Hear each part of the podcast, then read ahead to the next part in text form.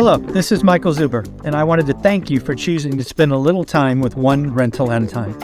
My life's mission is to help investors close 1 million rental properties.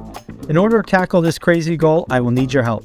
If you like this episode or any of the content we produce, please share it on social media. If you get one of my books or perhaps one of our 500 cards, please take a selfie and tag one rental at a time. Now, on with the show.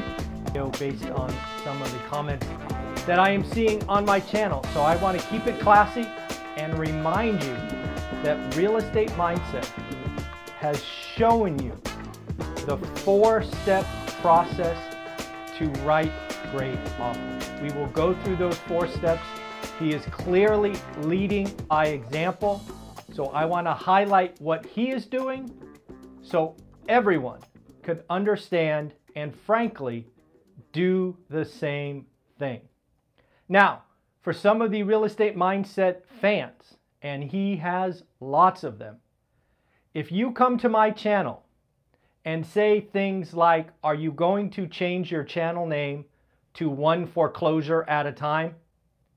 I will simply delete your comment and block you so I never see your nonsense again.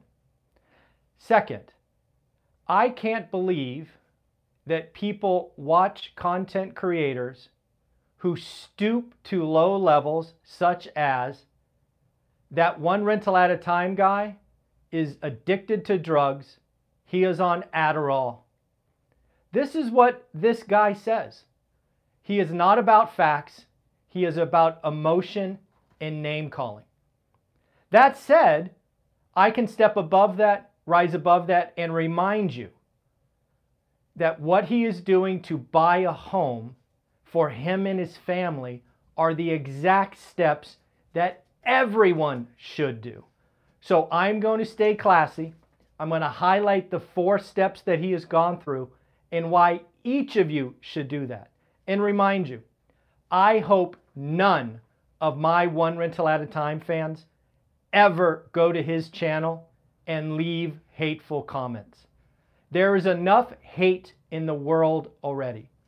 If you want to talk facts, like one of us has a foreclosure and the other doesn't, we can have that discussion.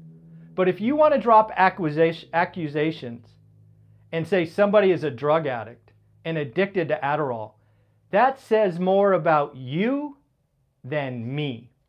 And then, of course, if you want to pick on little dogs, because that's the kind of classy guy you are, then by all means, you're not a dog guy, you're a cat guy. But whatever. We will still give credit where credit is due, and we will highlight the four steps that he's doing that all of you, including my fans, should be doing. We will talk about that. Next, we will talk about a Las Vegas surprise. As all of you know on my channel, we get Brian Lebo, the number one agent, an amazing investor and agent in Las Vegas on my channel once a month. If you've been following Brian and I's discussions for the last three or four months, you know that he and I have a dollar bet. I made a bet in October that either November, December, or January would shock the world and be up on the previous month. Now, where we are today, I am 0 for 2. November was down, December is down. I am down to my last month and I got a text from Brian yesterday, and we will share with you what that is in a moment. Next, we have to talk about Q4 GDP. What was it? Was it a surprise? What are, what's behind the numbers? We need to talk about weekly unemployment claims. Again, we have very few numbers that come out weekly, and this is one we should all pay attention to. And then finally, we're going to talk about Tesla a little bit, but I also want to use Tesla's earnings to help educate the audience. One of the things that you will see in Tesla's earnings is revenue recognition for full self-driving. So I want to educate you on what revenue recognition means and how it is used by companies to smooth earnings. We will talk about that. And then finally, bunch of earnings came out. We'll talk about the good, bad, and the ugly. Let's again go top or bottom up so we close on the four steps of real estate mindset. So let's talk about earnings first. We got a bunch. Let's start with the good Levi Strauss, beat top line, beat bottom line. We apparently are out buying jeans. Uh, Las Vegas Sands. This is actually one I brought up two or three weeks ago when I talked about China reopening and will the Chinese citizens do exactly what we did, remember? Well, Las Vegas Sands missed top line, missed bottom line, horrible numbers. But in the conference call, they had positive comments about the reopening of Macau. Yes, folks, in my world travels, which I've been lucky enough to do almost a million miles on airplanes, I have seen lots of countries and interacted with lots of people and we are all roughly the same. We look a little different, we speak a little different, but we are all roughly the same. It turns out after China's been locked down for three years and now they are open, they actually want to go travel, just like Americans. So, again, looks like positive comments for Macau. Uh, looks like probably air travel, hotels, all of that will be picking up uh, steam. Blackstone Blackstone has been in the news, and as I've shared with all of you, I bought Blackstone in three tranches over the last, I don't know, month, month and a half, as their stock was coming down because of the uh, real estate REIT fiasco. Uh, I bought it because it is in my dividend portfolio, and one of the things I'm trying to do is grow a $50,000 portfolio of dividend stocks. So Blackstone is one of my two, the other being JP Morgan. Anyways, Blackstone reported a miss, miss on top line, but a beat on bottom line. And to my heart's content, they raised the dividend. Again, for me, I have bought Blackstone. I plan to hold it forever because I want that dividend. And yes, I am doing dividend reinvestment, if you know what that is. MasterCard. MasterCard was probably the most telling. We will get into Tesla later. Uh, MasterCard beat top line, beat bottom line. Their CEO says consumer spending has been remarkably resilient. Pretty interesting. Anybody else earnings? Oh yeah, ServiceNow uh, hit earnings, hit uh, revenue, but missed on forecast. Again, we are seeing some true pain in the software as a service arena. I was that I was in that space for I don't know, I was perpetual license for a decade and SaaS for a decade, so software for 20. It is going to be a rough, rough, rough, rough, rough, rough year for software companies as people reduce seats, they cranky about maintenance spend, they don't buy, they delay, they delay, long sales cycles. It's going to be rough. Lam Research is again joining the layoffs. They're going to lay off 7%. IBM is laying off 1.5%. Uh, so lots of stuff going on. Next, so let's talk about Tesla specifically. So Tesla earnings, record quarter, beat top line, beat bottom line. Margins came in a little bit. Uh, they are clearly going after volume versus maintaining margin. Again, Elon Musk told you this was coming, what, six weeks ago? That he is willing to sacrifice margin for volume and it makes sense. He wants to initiate a price war because he has the margin, and I think I wrote it down.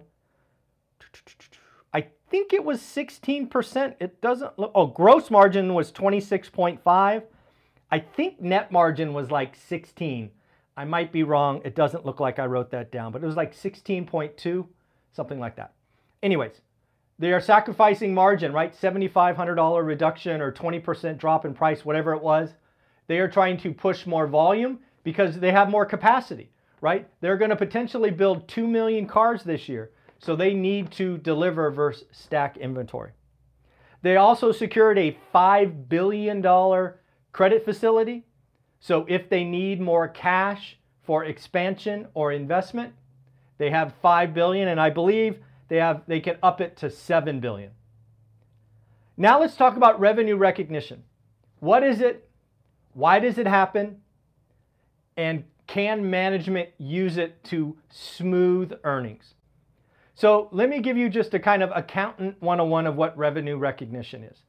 When you are a provider of something like a car, and in that car, it has a service called full self driving, FSD. However, FSD is not, quote, publicly available. So you go buy the Tesla, you buy full self-driving. I'm going to use rough numbers for a very easy example. You spend 50 grand. $45,000 of that's the car and 5,000 is FSD, right? 45 plus 5 equals 50. Now what Tesla must do, accounting 101, is A, they can recognize the $45,000 the moment you drive off the lot or you drive away. The, mo the moment you receive the car, you take ownership. The 45,000 goes to income, it's on their income statement, good to go. But where does that $5,000 go? That $5,000 actually ends up on their balance sheet as um, delayed revenue because they haven't delivered the service yet. So every time they sold FSD over the last couple of years, collected money, that money did not go on the income statement. It went on the balance sheet, right? You with me so far? Now it's on the balance sheet and it's building over time. It's 1 million, it's 2 million, it's 3 million, it's 10 million, it's 20 million, whatever it is. Then Elon Musk and his team finally say, full beta is over, we've released it to the world, you know, it's, you know, whatever it is. Now, Tesla, legally and approvable and GAAP and all of that, can go back to their balance sheet, take that revenue that was delayed, that 5,000 per car, and they can immediately move it and recognize it on the income statement. So it appears in the latest quarter, Tesla had revenue recognition for full self-driving of about a billion dollars. So again, Tesla beat slightly on revenue. Was anybody forecasting revenue recognition for a billion dollars coming from FSD that is a one-time hit? I don't know. I wouldn't touch Tesla stock with a 10-foot pole. But I know how accountants, because I was one, can manage numbers. So again, revenue recognition, and let's be clear, it is, it, it is absolutely legal. It's actually required, right? When Tesla sold that first car in my example for 50 grand, they cannot recognize 50,000 because they haven't delivered part of what the customer paid, for. So it's above board, it's all of that, it's accounting 101, but it does make you ask, what would the numbers have been if we didn't get that one-time bump from revenue recognition? Again, just as some accounting, hopefully that's an education. Lots of companies do this. Uh, lots of people have delayed revenue. Um, so again, you can look at that going forward. So we got some economic data that we need to talk about. We got first cut Q4 GDP. Remember, folks, we get three cuts of this. Cut one this month, next month, the month after. This is all about Q4. Q4 GDP was estimated to be 2.6. It actually came in above expectations at 2.9. So Q4 was another strong quarter, but let's not forget GDP is a nominal number not a real number. What is the difference? As we have discussed, real is adjusted for inflation, nominal is just the number. So for example, if all we bought was gasoline for the quarter and gasoline was up 7%, but GDP was up 4, we actually would consume less gas, but because of the nominal expenditure, it went up. But again, it is what it is. Q4 GDP, nominally speaking, 2.9. Unemployment, again, we need to watch this. And right now, the Fed is not happy. Every week, every Thursday morning, we get a cut of what is going on in the jobs market. You and I have talked about layoffs. Shoot, just today we talked about IBM and Lam Research. Unemployment claims for the week fell, and they fell hard. They are now sitting at, for the week, 180 thousand. I believe the Fed needs this to get over 300,000 to feel like they are winning. Uh, it's, it's going, it's, there, will it break? We shall see going forward, but we do get a weekly cut of this. This is not something we wait weeks or months for. We get this every Thursday morning, and we all need to pay attention. Now, my Las Vegas surprise. Again, shout out Brian Lebo. He and I have been talking for well over a year. He's the best of the best in Vegas. Check out his YouTube channel, Lebo Group, I believe, The Lebo Group. He puts out great uh, Vegas data. Vegas, for me, as I have said repeatedly, is the market I watch because it tells me when pain is coming and it tells me when the pain might be over. I don't own and never will own something in Vegas. I watch Vegas and I talk with Brian because I believe Vegas is a leading indicator. And if I could see what's going on in Vegas, i.e., a drop of 50 grand or whatever it is, I could possibly see what's going on in the rest of the country. So, back in October, Brian Lebo and I put a dollar bet on the fact that I thought the data would surprise in November or December, which I was wrong. But I do have January left. Yesterday, January 25th, Brian Lebo at 1:30 p.m. sends me a text and says, "I can't believe it. You might win. As of right now, Las Vegas median home sales is up. I'm sorry, median home price of sold homes. This is not listing, this is not pending. These are closed sales. Is up $5,000. Wow. I bet you didn't see that coming. Las Vegas, as of January 25th, all closed transactions, the median home price is up five grand. And if you follow me on Twitter, you will see the text. I actually took a screenshot and posted it on my Twitter feed showing the text, the exact text I got from Brian. So we'll see. What does this all mean? Well, as I shared with Brian, what I think is happening is the the bigger homes, right? Where Brian actually told us, if you go back and watch his videos, the most pain was in the 750 to a million bucks. That has been stacking up now for six months. What I told him I expected at some point is those people to either remove it from the market or take a big haircut.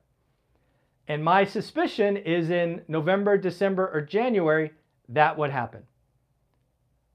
We'll see in the data, but again, when the houses above the median take a discount, it pulls the median higher if that volume is higher. And as you know, there's no inventory for first-time home buyers. There's nothing there. So an extra 10% of high-priced homes selling magically pulls the median price higher. So Brian, you and I made some uh, made some jokes yesterday. We got to get you that trucker hat that says loser. I thought that was a great idea. That's really funny. Hopefully we can get that by the time we record our video. I think that would be hilarious. All right, back to real estate mindset in the four steps that I believe he has done that I think all of you should follow. And again, I share this because I want people to do better. This is what I have seen from afar and from all the comments and frankly hate I get from his channel. This is number one. One, Travis has defined an area. He wants his family, rightly so, to live in a certain area of where he lives. To me, that is called a buy box, but you can call it whatever you want. So, step number one that all of you should do is define a buy box or an area. And when you have a buy box, I want to be clear it's not only a focused area, but it's permission to not look anywhere else. When you are talking about crash in a different state or a different city, it doesn't matter. Your buy box is the only thing that matters. So I believe Travis's step one is something all of you should repeat. And frankly, I talk about it a lot. The second thing I feel fairly good about saying he has done is I believe he is being a good father and I believe he is looking every day. I believe he wants to stop being a renter and he wants to have a home for him and his family. In order to do that, I believe he has been looking every day. Consistency is key. Now, to me, consistency allows you to understand the market. Everybody's area or buy box is different. They act different. You may see national headlines, but if it's not occurring in your buy box, who cares? Do the work. And when you do the daily work, you build confidence. You understand. And what I call it is you learn average, right? Once you know average, you can do step three and four. Now, Travis, he might say something like, hey, I understand what a good deal is in my area or buy box. Same idea, slightly different vocabulary. That is step two. Now for step three of what Travis is doing. Travis is now going, okay, I understand my market. I want my kids here. I want my family here. I understand what it averages. Now let's write great offers. Now, if the folks on YouTube comments are correct, he is writing offers below asking price, which is what I have been telling people to do for a long, long time. Don't pay list price. Don't pay over. Write, as Patrick Bet David says, disrespectful offers. All of us should do that. Now, at least again, based on the YouTube comments a couple of days ago, it sounded like he had one that he was going to buy. I now, again, based on YouTube comments, seems like it's not going through. That is okay. Travis is doing the right things. He is trying to get a great deal for his family, and he's doing it every day. And he's writing great offers. We should all do that. You don't learn your market sitting on a couch watching crash videos. You learn your market by going out and looking and understanding average. So he wrote a great offer. I don't know if it was in contract or he backed out or whatever. All of us should do that. Now, what does Travis do? I suspect what Travis is going to do is he is going to write more great offers. This is what we should all want for everyone. Getting on the property ladder with a great deal is not only good for his family today, but over time, owning property is the cheat code to wealth. Go look at the stats. Look at the net worth of renters and the net worth of owners. It is not even close. I want to ask everyone to do exactly what Travis is doing. If you don't like me and you think I'm one foreclosure at a time, don't leave hate, just don't watch. If you do leave hate, I'm going to block you because I don't need that in my life. And if the only thing you could do is call somebody a drug addict on Adderall, that says more about you than it does me. So again, the four steps, get a buy box, look every day, only write great offers, and when one gets accepted, close the deal. Congratulations. There we go. So at the end of the day, folks, I hope none of you leave hateful comments anywhere. There is too much hate, too much diversion, distraction in the world today. Don't be one of those people. And if you can only feel good about yourself by making somebody else feel bad, saying mean things, and then letting your fans repeat those mean things, that is not okay. It says more about you than me. So, folks, at the end of the day, I hope you have an amazing day. It is January 26. Remember, buy box, look daily, understand average, write great deals. There you go. Travis is showing us how it's done.